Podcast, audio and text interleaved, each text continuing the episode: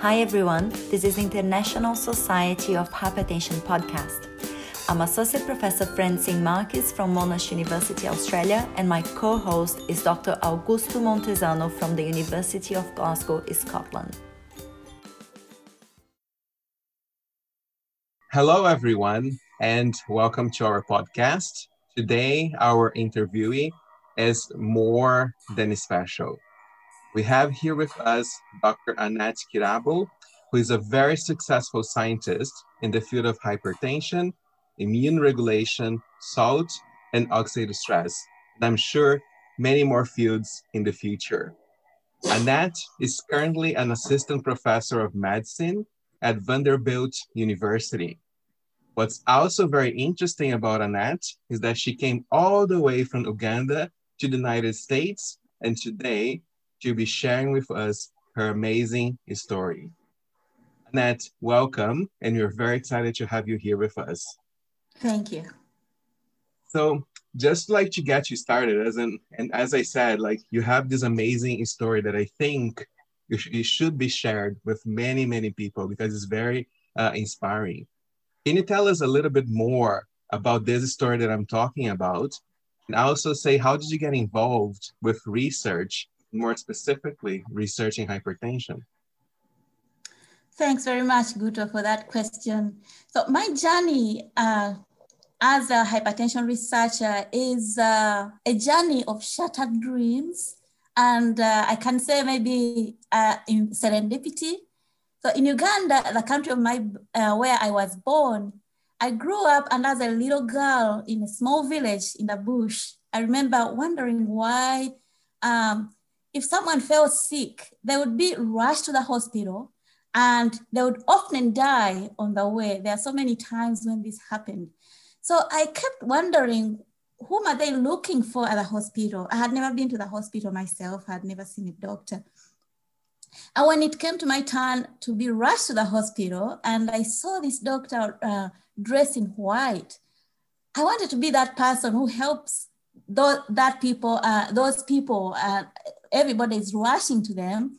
And so I wanted to be a doctor right from when uh, I was a little girl. But when time came for me to go to university, I, I, I, know, the government selected the top 2,000 uh, students out of high school and sponsored them for free education at the university. I was among those two uh, top 2,000 students, but then I, I had to do veterinary medicine. So my dream of being a doctor was shattered there and then, and I was so discouraged the whole village was uh, celebrating that uh, one of them, especially a girl, and uh, I wasn't considered prioritized for education. And my education, my dad just decided out because I gave a tantrum when my brother, who is younger, was taken to school and I was not being taken to school. So I, I threw this tantrum. My dad took me, and my staying in school depended on me being able to stay on top and work so hard so that my dad may be encouraged and mesmerized about skipping me in school. So uh, where I, I, can jump off to going to uh, vet school, I was obviously discouraged and that showed in my initial performance. But because my going to, uh, to university was a matter of national news, my professors knew that I wasn't putting in my best. So one of my professors called me and told me, Annet, you're not doing your best. Uh, what is going on? And I said, I'm not, you know, there is no woman, uh, veterinary medicine is not for women. I'm the only girl in the class, and I don't know what, how anyone is going to call me to treat their animals. So I don't know what I'm doing here. And so this professor, his name was Ojok Lonzy, he get he gave me this idea about research. You know, there's this thing called research. I'd never heard that that is even a profession. So he allowed me to do research in his lab. I was I would go to a slaughterhouse and collect intestines of cows and and check them to see if they have Johne's disease. And he somehow convinced me that that would tie back to human medicine because it will uh, if you um, if you heard about Johne's disease, it was related to, I was researching that. So when I finished, I had the opportunity to travel to the US to seek opportunities that were not otherwise in Uganda. And so when I came here, um, I was able to go into to do a master's, uh, a master's of medicine. It was still not yet hypertension. And then along that, uh, when I applied to for PhD in University of Florida, I learned that American Heart Association can sponsor international students, but they have to do cardiovascular disease. So that's when I knew I had to do cardiovascular disease. So it wasn't by choice. So I sought out mentors who do cardiovascular disease, uh, Dr. Sayeski and Dr. Chris Baylis, and I was able to get an HA um, grant, and that is how I ended up in cardiovascular disease research. Wow. Yeah, that's amazing. That's an amazing story. Yeah. Thank you. And um, Annet, tell us more about uh, your role in research, and not just in research, but also uh, if you contribute to any committee work, and how you feel about spending time doing that. Yes. So I um uh, so I, I've been an assistant professor for now four years, and I I've, I sit on perhaps too many committees. Many of the committees are in in hypertension, and I couldn't be more happy about this. I feel fulfilled. You know, for example, just yesterday I was on the hypertension leadership committee and seeing that that is where change happens mm-hmm. and that my my ideas are valued i can give ideas and that could you know uh, push where we go. I'm so passionate about um, equity and uh, research and also including uh, researchers in diverse geographical regions including um, sub-saharan africa. I really feel I feel um, very good in uh, uh, contributing to you know the way how where research is going and uh, knowing that being on committees is how you can drive change.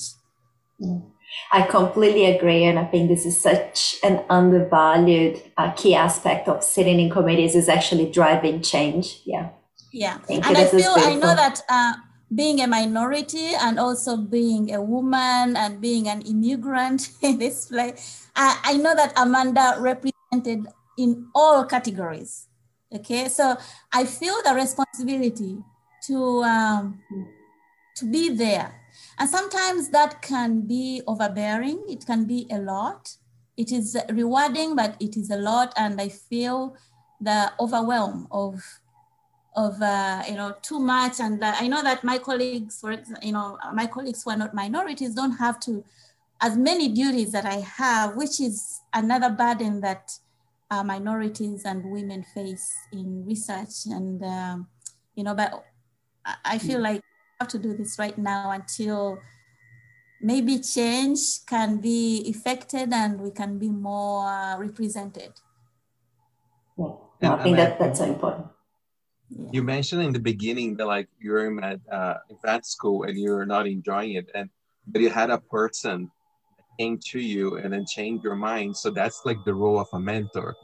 So if like when you consider like the the entire experience of mentorship in your whole career, how would you define like which word word would you use to define mentorship? So uh, uh, the word that defines mentorship to me is um, uh, nurture. And nurture, if you, if, if you think about the, um, the definition of the word nurture is a process of caring and it also involves it, it encompasses encouraging the growth and development of someone so i as a uh, as a mentee and as I begin to mentor people, that is how I take mentorship. You're not just guiding this person and impart, imparting knowledge into them, but you're nurturing them, you're caring for them and encouraging their growth, and you take responsibility for their growth. And Annet, do you think mentoring is important and why is that? Mentoring is extremely important. I could not be where I am without mentors. You know, my parents were my first mentors and I still seek mentorship even right now. So it is extremely important. I think uh, it is a need. It says uh, if you're going to be successful in the research career in STEM, you have to be mentored. You need mentorship. Otherwise, you won't be able to survive. And and then like I think like I know the answer for this question. Like it's pretty much like when you realized that you needed a mentor. But can you give us like more examples of like specific times in your career where you were able to recognize I need a mentor and why did you need that? Yeah, so the word mentorship did not come to me when, but I've, I've been seeking out mentorship, you know, from when I was a little girl, because uh, for me, performance class extremely important. And I remember so many times I would go even to the, you know, if someone is doing well in math, I would go reach out to them like peer mentorship. But when I realized, I think it was in grad school when I realized how important mentorship is, and not just mentorship, good mentorship. Uh, for example, when I realized that I had to do cardiovascular disease and I reached out to, you know, Dr. Sayeski was my original mentor, but did not, was not focused on cardiovascular disease. So I reached out to Dr. Chris Baylis and she mentored me and taught me how to do, uh, you know, research in cardiovascular disease. So I think as uh, and, uh, early in my career as a PhD, that's when I realized that I needed mentorship to succeed in, in, in academics. Amazing. Yeah. And now, Annet, that you are a mentor yourself, can you tell us a little bit about your own mentoring style and any examples of uh, ways that you have helped your own mentees? Okay, my, my mentoring style, uh, the, the basis for my mentoring and as i begin to me i've just i'm just ending my career as uh, i've been on a, a, career development grant and i've been mentoring people as a mentee but it was and i've been um, a peer mentee but as i transition to someone who is responsible for nurturing the growth of other scientists and i feel this is a privilege and I'm so thankful that they can trust me. they can trust me with their research career. And I take this extremely seriously. And as I continue, and, and I know that my mentoring style is going to evolve as I grow and learn. I cannot, right now, I'm not going to give you the, you know, the whole, but I, I'll continue to learn and it is going to grow. But the basis, what guides me, the guiding principle for my mentoring plan is trust, respect and civility. I believe that uh, there is no a hierarchy in respect. Everybody deserves to be respected, regardless of whether they know science or not. So that is my guiding principle. Then other things that uh, come with that are effective communication. For I think that the goals and expectations for both the, the mentor and mentee need to be exclusively uh, communicated at the beginning of the mentoring committee. And, you know, I've hired a few postdocs and they know that when they come, I have this written uh, piece of paper that has all the expectations that I have of them. And uh, they also have to tell me what they expect of me. And this is so serious that we sign it so that uh, if, if things are not going well, we have a place to go to and say, you know, I think this is what we discussed. And, but I think it is good. It looks serious, but I think knowing expectations and clear communication is uh, important.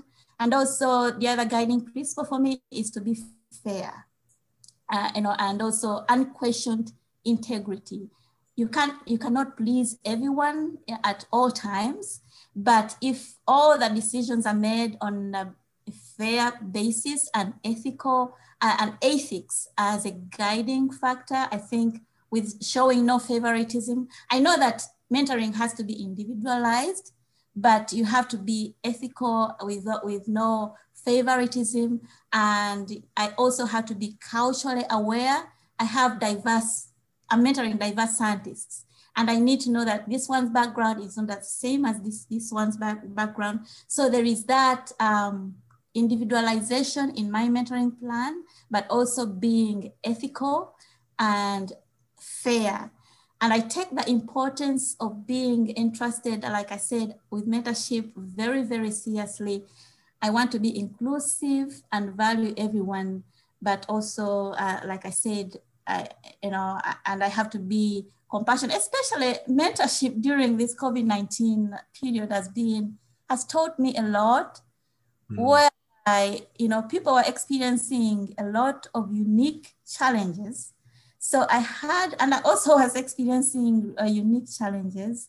And so within these complexities, I have compassion and empathy for each person without expecting the same output from each person, depending of how, of um, depending on what they're going through, but not making anyone feel, you know, over, you know, eh, or, you know, overbearing or some, something like that. So it is a fine line of trust, uh, respect, civility, empathy, fairness.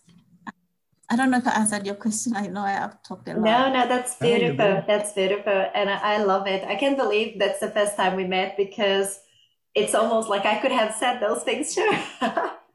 I, I also have a lab manual and I have all the expectations from my team and the things that they can expect from me. And I also make them sign it. exactly we have exactly. a lot of things in common yeah i love it yeah i love yeah. it and then yeah. you i make decisions uh, you know I, because we have these expectations but then the journey can be you know may not, is not may not be straight so i make decisions as i go along depending on the current situation so there's those expectations but we also need to live within uh, within the moment you know especially no one was expecting this covid-19 and uh, I was, it happened when I was on maternity leave and I was mentoring remotely. And, you know, so this was different. I had to make decisions on a, on a daily basis and a moment by moment uh, basis. Oh, wow. And Annet, when you think about like a mentee, uh, how would you define good mentee?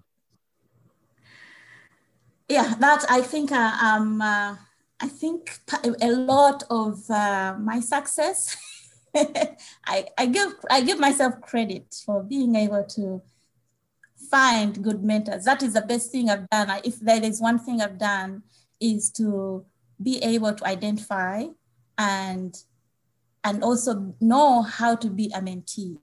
You know, for example, when I sought out Dr. Harrison, you know, at Vanderbilt, I knew that I, I, you know, where I wanted to go, and I knew based on his track record that he is the one to take me there. I was offered multiple positions in very excellent research programs, but um, you know that you know it was a, ter- a, a very very difficult decision. But you know, choosing a mentor is extremely important.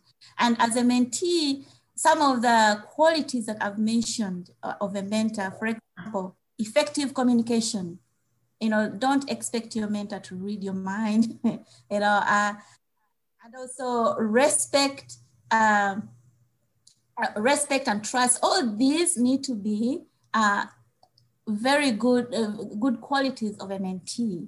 But the other, the other uh, um, quality that most mentees don't have is that you need to lead upwards.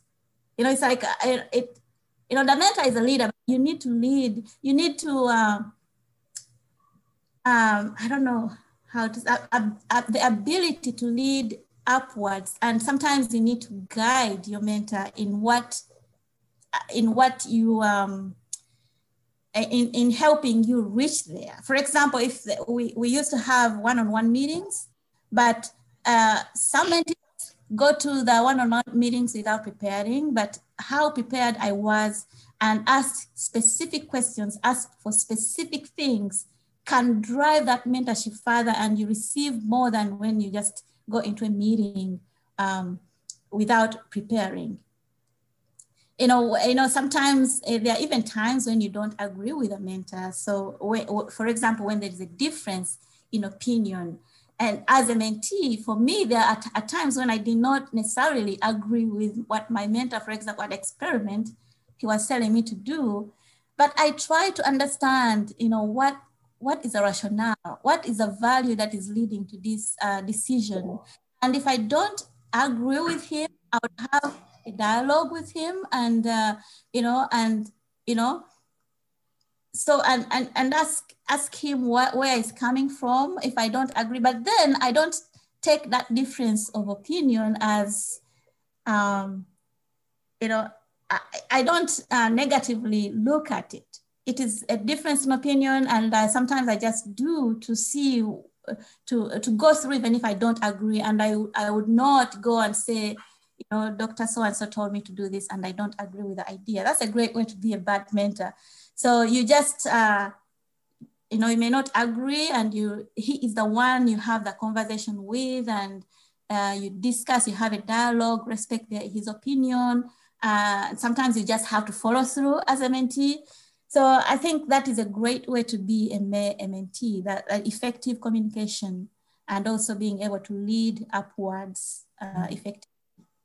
And there's something that you said that I think is very important is like to know where you want and then because exactly. when you know what you want you you know how how to get there and then how to yes. really uh, take advantage of that mentorship relationship exactly. You have to know mm-hmm. what you want. And that is what i uh, for my mentees i say it is okay if your goals change. And i have this you know we have regular science, science meetings but we have these meetings also career wise you know if you're if you think you're changing in how you think i really respect if you want to go to do industry or go teach or stay in academia.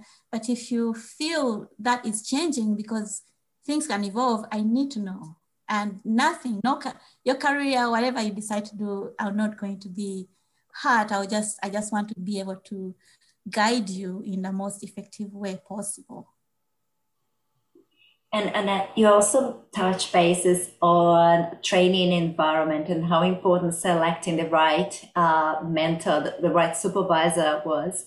I was wondering if you can expand and tell us a little bit more about how uh, people can identify the best training environment for them. So not like the supervisor, but not just the supervisor, like the team and the research and the research culture as well. Yeah, and you know that, and that is also on a um, individual basis. You know, so for me, I had to go to these different places and look at the the totality of and, and also a lot of trainees because they, they were undergrads and they looked at the role of this protein in a disease they get attached to that and they want to look for a project which uh, they have they are familiar with. But that is not at all important. The mentor and the environment is what is important in the success because science is a global thing that can be applied to any question. So you, you learn all these techniques and you can answer any question that comes your way.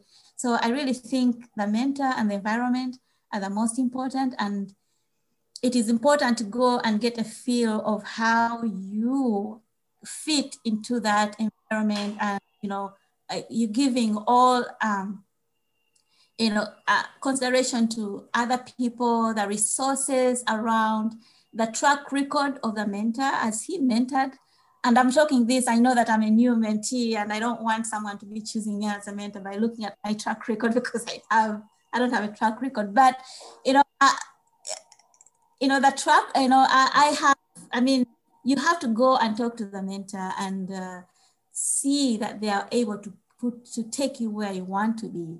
You know, for me, when I was looking at Dr. Harrison for my postdoc, I wanted to stay in academia, and I had a track record of so many people that have stayed in academia. And when people come to me to be a postdoc, I have to communicate to them exactly the path that I have for them that uh, to for their for their path. If they want to stay in academia, I have paired them with senior mentors that have a track record, since I don't have a track record, that will get, you know, that if you want to write any grant, this person, I've already talked to them, they're going to be your core mentor and you will be able to, you know, get where you are because it's a track record they have. and I say that, you know, in you combining me with, for example, Dr. Harrison, Dr. Tom Kleyman is another mentor that, uh, uh, you know, I have adapted, you know, like if we, within this team, it's not just me, within this team, we are able to take you where you want to be. Can I tell you something? Don't sell yourself short because I yes. think you have such an amazing uh, uh, life perspective and experience. And something that I find, because of course, like I'm in a similar uh, career stage, something that yes. we need to take into consideration that consideration that we have to offer that some of the most senior researchers don't have is time and exactly. we are willing and and we are able to spend much more time with our mentees and our students and our teams than they yeah. have sometimes and mm-hmm. selling that about it is the right environment and i'm going to be there to guide you in every single step and to support you i think that's also so important and that's something that they can't expect from their like superstar supervisors yeah i couldn't but agree more friend but one like interesting thing as well, Annet, and I think like what uh, new the young investigators are really appreciating nowadays is things happening in real time.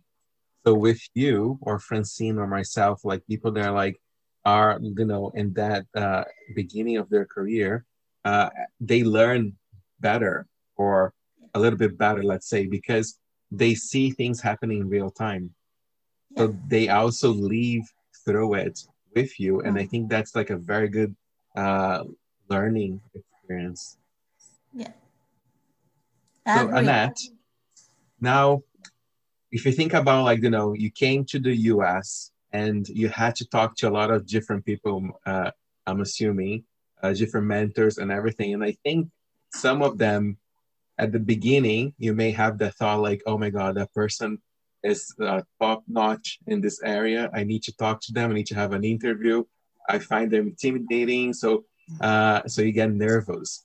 So my question to you is like, how did you overcome that? How did you overcome like, what what do you say to someone that's very timid uh, or shy, and someone that uh, and is afraid of talking to senior uh, researchers and everything? What will be your mm-hmm. recipe for success on that aspect? Yeah. Yeah, so that is a very intriguing question. And uh, I have done so many things wrong that I've learned from a lot of mistakes. You know, growing up in Uganda, uh, women, uh, as, you know, if you, you know, I, I came, you know, the culture in Uganda has shaped, had shaped me differently, where women are subordinates and they are underlooked there. It's not something, a culture that I'm I'm uh, particularly proud of. But also, as a woman, to look someone in the face directly, that is offensive. And then I come wow. to the US where I'm supposed to talk to someone, you know, looking in their eyes, and I'm not. Uh, I, that was a challenge, and uh, I it I was so fortunate that my first mentor from Africa, they just kept telling me that you have to maintain eye contact, and it was extremely difficult.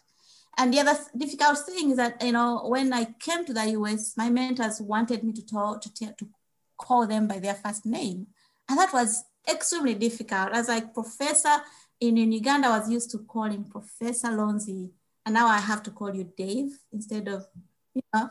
So it, it was, uh, I had those um, cultural challenges, but also uh, someone, you mentioned someone intimidating. And sometimes it may not be someone intimidating, I still have, even right now, I find talking to someone sometimes intimidating depending on the topic. For example, if I'm asking for a raise in salary, that is a, a, an intimidating um, topic for me to talk about, even if I'm going to talk to someone I talk to every day, because you know asking for things is you know it's a topic that is sensitive.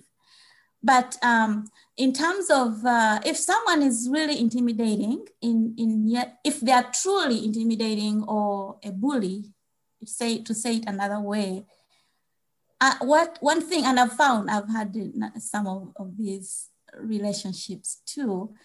One th- thing that I've learned over time is you respond and do not react. So responding comes from uh, it, by responding, I mean you, you've thought about your response and you calculate your words. Reaction, if you react, it comes from an automatic place where your feelings just drive your response. But respond. And if I think that someone is uh, is, is, is intimidating, what has helped me was is to think of the worst scenario and plan exactly what I'm going to do. Even if I'm going to cry, I plan that I'll cry when he says this. Most cases that doesn't happen. I love it. so you plan for the worst case scenarios. so whatever they say, you're able to respond instead of reacting. Mm. And uh, I honestly, I, I honestly don't think that anyone wants to be a bully. I don't think that anyone wants to be intimidating. And so that is why leading upwards, you can diffuse, um, you can diffuse a situation even if someone is escalating. You know, for example, some of the tricks include saying back exactly what they say. You know, can say, I hear you say that, you know, exactly what they said. Sometimes if if you say it back, they hear how ridiculous it is, how like, and most people be like, no, that's not what I meant. Uh, and then, uh, you know, then you're, you're in the clear, say, oh, I'm sorry. And sometimes even saying that I feel like I owe you an apology uh, because, you know, it seems like I triggered this feeling, you know. Uh, you know, sometimes just, uh, you know, thinking about what you're about to say and not just react is, uh, you know, and also sometimes I, you know, when I go in and talk, I, am talking about an intimidating topic or sensitive topic, and someone escalates, I say, well, I, I just, um, I don't think we are, we'll be able to solve this right now. Can we revisit later? I feel like uh, we are, you know, there's some emotions and it seems like I've triggered you, but uh, can, can we um, revisit this later. And another thing that I, I also do is if the topic is so sensitive, I write an email to go ahead of me because I think better when, i when I'm writing and instead of being in front of uh, someone. So I write exactly, dear Dr. So-and-so, I want to talk to you about this sensitive topic. Do you have some time to meet? These are the points I'm going to talk about. And I say exactly what I'm going to talk about. And then when I go there, they already probably, sometimes they already just give me a solution. and, you know, and also instead of also, because many people also react, they have thought about how they're going to respond to me, which, you yeah. know, usually is, uh, is uh, less painful than if they had said it, if I just shocked them with the news. So mm, that's very clever. Yeah so those are some of the ways that i've uh, learned I've, I've always not known this and i've learned through a lot of pain but uh, you know some ways to diffuse you know situations where someone is a bully or they have escalated to to anger by something I said, you know, the best way is to stop it right there, not continue. Don't yell with your mentor. Absolutely, yeah. and and you mentioned before about your role in sitting in committees and how you have been able to drive a lot of uh, work around diversity and inclusion. And I was wondering if you can comment, what do you think the biggest issue uh, about diversity and inclusion is, and how we can change that in our field? So that, uh, thank you for asking that question. And that is a, a huge, huge uh, issue that we are facing, especially right now. Um, as you already know that, you know, with the killing of uh, Mr. Floyd and a number of other minorities, Blacks especially in the US, uh, it has brought up a conversation that is extremely important and mm-hmm. we recognize the urgency of now because we can drive some change right now as things are happening. And in, I know, I'm, I'm aware that there are systems that define our society and they are embedded within the way we do things every day. Someone does not have to be a racist to uh, for these systems to not work. Blacks have been pushed to live in some areas that, for example, they don't have, you know, um, healthy food and they're already predisposed to hypertension, for example. And we need to foster, you know, research, for example, in hypertension for people who are, you know, for, exa for, for example, Blacks and other minorities that live among these, uh, these communities, you know, one way to solve it so that they, you know, because they know exactly the conditions that are leading to this, some of them that are due to systemic racism, and also these structure systems that are already embedded. And, and you know, these researchers are the ones that are able to give us answers and maybe slowly we can effect change. And also sitting on committees, um, I was, like I mentioned, I was on the, um, uh, on the leadership committee meeting recently, and I was so delighted to see that the HA leadership is already thinking about this and putting together ways to reach out to diverse scientists. They are already putting out liaisons and reaching out to uh, researchers in uh, sub-Saharan Africa. And one way they discuss is uh, subsidizing cost. You know, if you think $100 is not nothing, $100 is, uh, you know, it is a lot in, Af- in, uh, in, in Africa for someone living in Africa. And to get that, to pay a membership for HA, for example, uh, is just not not affordable. So they were looking at way of subsidizing cost for uh, one to attend meetings, uh, also to uh, to to attain membership or, on these. And so uh, seeing that uh, people are ready about it really makes me feel very good about where we are going. I know that it's a, a very slow moving bus, but I think we are headed in the right direction. And I hope that even international, uh, internationally, people can be thinking about this and, in, and including um, researchers from diverse geographical locations into research by helping subsidizing, by subsidizing uh, some of these things. Uh, there are so many other, like, you know, there was a researcher recently that uh, posted on one of the groups that uh, I follow on social media where a group in sub-Saharan Africa um, submitted a paper for, for, uh, for publication in an, an American uh, journal. And a lot of the critiques were like, well, this probably contributes to locally in that location, but it does not apply to diverse research um, research environment, which I think that is extremely exclusive, it's not inclusive. So these people need to be encouraged to be on edit editorial boards. They need to be encouraged to submit papers to American and international journals, and we need to um, to include them uh, in as reviewers so that uh, their research is also seen by a wider a wider environment. Yeah. That's sometimes, a very like, good like, point. Yeah.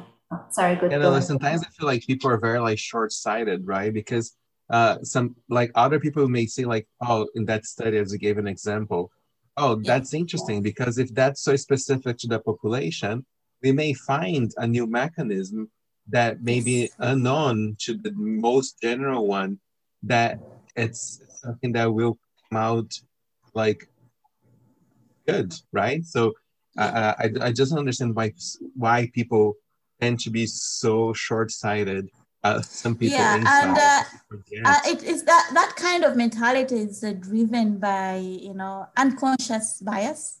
It's not that you know they're meaning to be like that it's just they don't know. And so we being exposing the wider community to some of these things and just teaching them assume they don't know and just teach them. I think one by one we'll be able to uh, to undo some of these uh, systems that drive structural racism and, and maybe that, yeah. I just have like a little a little question like an additional question just to see like what's your opinion. Uh, so you're talking about like you know um, like people living in uh, in regions where like they only have bad food and kind of things. But what about education do you think because we usually say that scholarships and you know um, like phd scholarships go to the excellence excellent students and everything do you think that people in uh, minorities like do you think they have enough um, um, uh, how to say enough access? Um, access to education that allows them to really explore their academic excellence to be competitive to these scholarships? Not at all. Not at all. There is no, I personally, um, I live within uh, my limits because a lot of my extra money, I sent it back to Africa because I recognize a lot of uh, kids that have potential. And I know that if I send a hundred dollars, it can educate someone. So, uh, I mean, uh, uh, and you know, uh, they, scholarships are not, they're not designed for the people who need them. You know, it's not that those people don't have talent. There's tremendous talent in minorities if you really look for it. But because they are not able to reach where these other people that, you know, um, that can reach that the scholarships that they have all these, they have everything that is in place to be competitive for scholarships uh, the, the, the other people cannot reach there. And yet, you know, if you can go down and look for for for talent, you know, in, in lower places where, and then you provide scholarships at that level, then you'll be able to to create. And you have to go where they are. You know, you have to really seek out this talent because many of them don't even have access to some of the schools which are privileged to get uh, good education. Annet, if you have uh, a link or like someone that we could contact that perhaps we could uh, add to the podcast that other people that are uh, thinking of helping that they could also sponsor someone to study that would be amazing and we'll be very happy to promote that i, I can i can give you anytime i realize i have overwhelmingly you know the thing is that there's no um, I don't know. I have to look for. There is no charity, and be, when you when you sponsor charity, that money is not going to reach that child. What I do is I just connect with the child themselves. If you want, oh, wow. yeah. with a child that you can sponsor. I know so many kids right now that have potential that are not going to. Right now, there was, uh, for example, in Uganda, there was um, uh, PLO, what they call PLO. It is a national exams, and I know kids that I've, done, I've done so excellent and they're not going to high school because the parents cannot afford and I can do so much. So I, there is uh, there is need. Uh, there is no if you just say I'm going to give to this charity, it's not going to reach the kids. I don't I don't do that. I just uh, I just identify the kid and uh, sometimes I have even directly paid the money to the school. yeah, yeah. Oh well, if if people if, if it's okay for people to contact you if they would like to sponsor a kid that you know, uh, yeah. is that okay? I yeah. can yeah, I can give them a kid Amazing. and contact. Yeah. Yeah. And uh, that's amazing, amazing, that because like it's so beautiful, like the pay it forward um attitude, like it's it's very honorable. Mm. And uh, I think that's a really good uh, uh, comment that you talked about uh, privilege of already having access to education and to some of the basic things that we just take for granted. Uh, I was listening to a podcast the other day and they're talking about privilege and something that I had never considered myself. And uh, um, I'm quite ashamed to admit is that growing up in a safe environment where you have access to education, where you have access to care, to food, that alone is a privilege. And exactly. when yeah, and when we are talking about then uh, people going on and you know going to university, uh, developing amazing careers, uh, if people didn't have access to those things very early on, that's already putting them in a position uh, that they are less likely to be able to get to, like attend university and things that we uh, uh, in some countries like Australia, you just take it for granted that you have that opportunity. Yeah, yeah. And when I came to the US, one thing was stressful. Even sometimes, oh, it it I find it stressful when my I'm married to an American husband, and you know at the beginning of the of the pandemic, he filled the garage with all these fruits and then toilet paper. And I was so stressed because it's excess. I mean, that's, and people throw food and I find stressful because I remember not having food and you have to sing yourself to sleep because wow. it is, and uh, it is taken for granted that uh, and sometimes I, I begin to take it for granted too here where i have access to excess and i have to remind myself constantly how I grew up. But I think also that that, that exposure to adversity, I think um, made me a little more resilient. You know, sometimes I, I, there are so many situations that I would not have gone, be able to go through for, you know, during the pandemic, it was extremely difficult. But one thing that kept me put me into gear uh, that you know I need to survive. This is you know I have to kind of go back because this is not the first time that you know I, am exposed to death and not I, I, you know not where tomorrow is not a guarantee because that is that was my you know my life growing up. I just went back to that and I just decided this is a survival you know, kind of like a war. so it's like I have to live day by day because tomorrow is not guaranteed.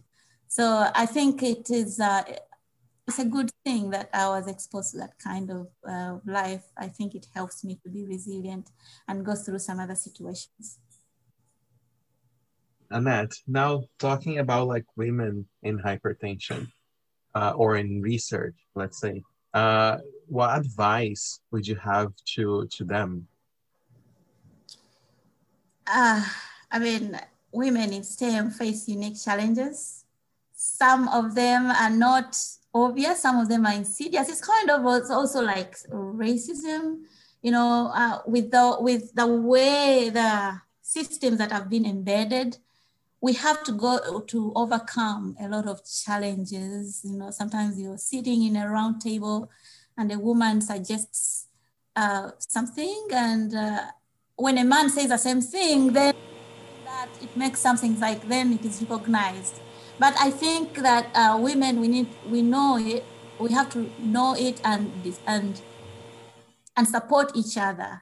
You know, for example, if I'm, I'm sitting in a meeting and I'm more advanced than another woman who says an idea and then it's, it's uh, shut down and another person says and it's promoted, I say, well, that you can say that the other person said it first, you know? And so uh, it is, women are also facing a lot. And it's so hard to be on the intersection between race and women. But, um, you know, uh, it is what it is. We have to, we, we, women have a lot of challenges to go through to, you know, to be able to achieve in STEM, in, in a research career. And talking about um, diversity and also uh, i think all the issues that we're facing at the moment. You, you, mentioned briefly before about the pandemic and the impact that that is having and how you as a mentor you assess that on an individual basis. But what do you think we can do as a community to better support the junior researchers that we have in our sector in our field during the pandemic? What do you think are the key factors that are affecting them and how we how we support them uh, yeah, so uh, you know, uh, the you know being a woman and you have to take care of the home. You know, if you know women with children, and then you have to do research. It has been difficult. I mean, and um, there has been an outpouring of uh, support. You know, in my institution, they extended uh, the tenure, the clock tenure for for invest for young investigators, and I'm very appreciative of that. Other institutions have done a number of other supportive uh, uh, supportive things, you know, giving some extra funding for these women and also one-on-one mentoring. Uh, I had a lot of one-on-one mentoring people, some, you know, uh, my mentors were reaching out to me and just wondering exactly what they need to be done. And so I, I see already an outpouring of support and I'm so thankful and I don't know uh, um, what else needs to be done, but I think we really need, in, because I, I fear that five years from now, people are going to forget that women experience this period of time and mm. kind of go back to equalization, but I, I, I'm hoping that even funding agencies and uh, you know other international agencies should uh, all keep this in mind. You know the impact it has caused on women for a little longer, and reach out to support them, and you know allocate some funding that will help uh, bridge that gap. Yeah, I agree. Yeah, let's not forget this period. Yeah. Yeah, let's, let's not forget. People. Yeah. yeah. Yeah. I agree. Amazing. Thank you. This was amazing. Uh, this was such a beautiful conversation, and I love that. Uh, I love that uh, we touched so many important topics, but also we laughed. and uh, yeah, yeah, uh, I love it. Thank you so much, and thank you so much for taking the time. Uh, thank you so much for the opportunity. And, you know, it was so nice chatting with you and Guto.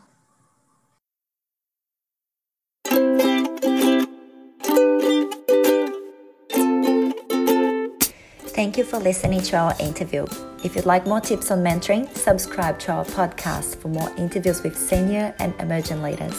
Stay safe, open minded, and kind.